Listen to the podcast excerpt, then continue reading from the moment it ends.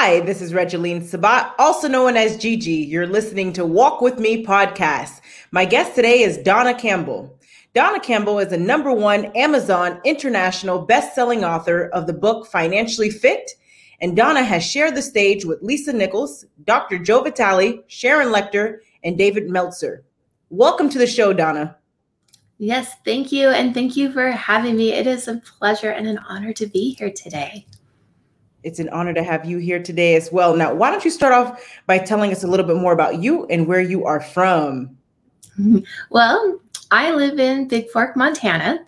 It's a small little town. So, you know those Hallmark stories where we see the one lane bridge and the deer crossing over and the playhouse? That's the town I live in. And I live here because if you can live anywhere in the world, you might as well live where you love and love where you live. And it's all about loving the life that you're creating. So that's why I choose to live here in this little sleepy town. So, um, but that's about my um, and where I'm from and where I'm at. But formally, I'm a financial advisor and a managing principal of an investment firm turned to international healer and sharing the messages that I've learned throughout life with the rest of the world. I love it. Now, Olga Brooks says here, Good morning, wonderful woman. It's nice to see you too. Thank you for listening in, Olga. Yes, thank you. Wow. Yes. Now, Donna, what inspired you to become an author? You know, there is a point in life, I think, where you've accumulated so much information that turns to knowledge that can be shared as wisdom for other people. And I started seeing a pattern when I was working with my clients that they were saying things like, I want to know that I'm worthy or that I was enough and that I'm valued. And being a financial advisor previously, those words were the same words we used in the financial planning world. And here's your net worth, here's your value of the portfolio, here's how much, you know, do you have enough for your goal? And it clicked one day that what was happening is is that money which is a, something outside of us was replacing who we were on the inside because the words were the same and the feelings were the same so, how you felt about yourself was how we felt about the money world. And I went, this is a truth that people need to know and to understand, especially from the financial planning arena. So, I put it all down into a book to share what it's like about all of the feelings and emotions that we have around money. I love it. Now, tell us more about your book, Financially Fit. Mm-hmm. Well, it is not about how to invest, uh, how to eliminate debt. If you think it's about that, I'm going to truly disappoint you.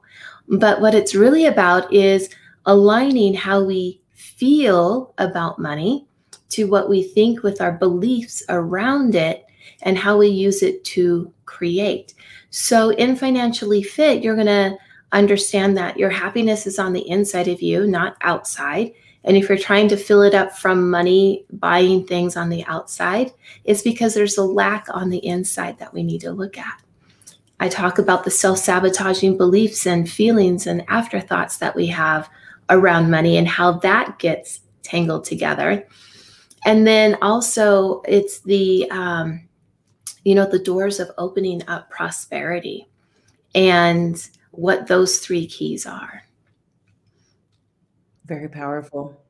Now, tell us more about your heart centered healing philosophy, which is to create a world that is a better place for all to live. Yeah, all healing is a matter of the heart every single time. Whether it's physical, mental, emotional, or spiritual, it's about shifting and changing what's in the heart everything that we do, we have an energy vibration too. It's a feeling or emotion. And it's those feelings or emotions that we attach to events. And that's what we play out in our life from moment to moment to moment to moment. And even physical level disease is still a healing of the heart because the dis-ease is vibrating in a lower energy and you have a matching feeling that goes with that energy. And when that energy changes that feeling say from stress and pressure and frustration to happiness balance and peace that physical level dis-ease can't stay in the, the, the body. So it has to leave because you're no longer a vibrational match. But in order to do that, it still goes through the heart because you're changing one frequency for another. So all healing is a matter of the heart. It's a heart centered healing philosophy that I have. And it's about also for me making the world a better place for everybody, even if it's one person at a time. And with heart centeredness, you have gratitude and generosity because you're naturally giving, and that you really do have something outside of yourself that you want to help or make better, whether it's a cause, a group of people, maybe it's just helping a few, one or two people, maybe it's a huge global message that you want to share. So, a couple of different aspects there. Very powerful. Now, tell us more about the major challenge that you had to overcome in your life. Wow.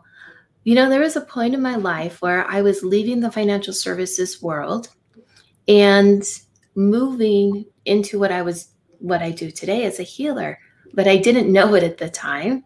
So there's 4 to 5 years right there that uh, as my career in the financial services was coming to an end, I wasn't able to digest food.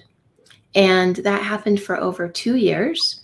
And doctors in Western medicine weren't able to figure out what was wrong with me and why I had this incredible pain for so long. And I maxed out my health insurance for two years. And I moved to natural alternative healing. And that was when I discovered I couldn't digest food. Then, as I was getting healthier with that and taking mm-hmm. some different enzymes, I learned that there was a belief structure that what you couldn't digest on the inside, there was something in the outside world that you couldn't digest either, which ignited me on this path that I'm on. And at that time, it was the infidelity in my marriage that I was that was hidden from me. And then when I discovered it, I couldn't stay because it's not who I am as a person. So I left the marriage. And then after that, I moved to an ashram, which was a spiritual living community, because I realized everything that had that in common was me. And I wanted to understand this energy, what it was. I so I started studying meditation and physics and brainwave patterns and um, different healing pathways. But that part of the journey wasn't quite over with yet. Um, I ended up in an abusive relationship at the ashram, and then carried over after I had left. And when I left that relationship, I was financially devastated because it was the global recession. I wasn't able to uh, be hired anywhere as a financial advisor or um, a managing principal for any investment firm. So I left and made some promises to God, to Spirit, saying that I will stay on this path of healing, keep me and my children safe. So it was those three events that in that four or five year period that really changed the course and everything else in my life to what I do today. Wow. That is truly inspiring. And so you are truly a domestic violence survivor as well. Yeah. Yes. An infidelity survivor. And it's truly an honor to have you be a part of our global virtual panel of infidelity survivors event. Yes. Yes, so, ma'am. Thank you. You're welcome. Now, can you tell us more about a time in your life where you experienced an aha moment? Oh, wow. It's like almost every day. but I think one of the biggest aha moments that I've had in my life was when I realized everything that you need is truly inside of you.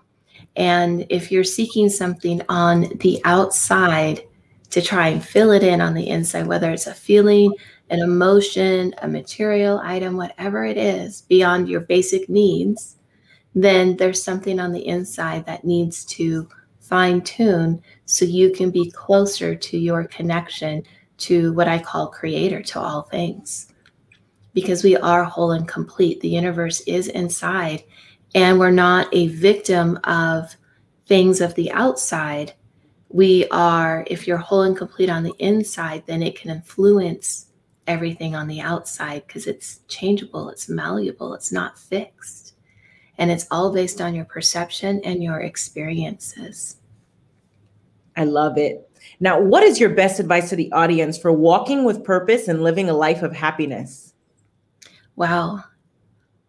And when I went through all those hard times and over those four or five years, um, in the very beginning, I wrote a lot. And in my journal, I found a mantra that I wrote that I would say all the time. And to this day, I have it in a picture in my house. Um, a friend put the scripture that I, it's not scripture, but in script writing, I guess, on the photo that she had printed. And it is trust and you will see, believe and you will know, have faith, all is well. Follow your heart and spirit will lead you. And to the day, to this day, I still say it, I still share it, I still believe it. It gets more profound every time I do. But it's all about faith, trust, and belief. And when you do those things and follow your heart, you become limitless. Amen. Wow, very uplifting. Thank you, Donna, for being a guest on Walk With Me podcast. Now, where can the audience find you? You can find me at my website at donnacampbell.com or anywhere in social media, whether it's LinkedIn, Facebook, Instagram. Type in my name, you can find me there too. I love it. Ladies and gentlemen, make sure to check out Donna at donnacampbell.com. And Donna, again, thank you for being a guest on Walk With Me mm-hmm. podcast. Thank you.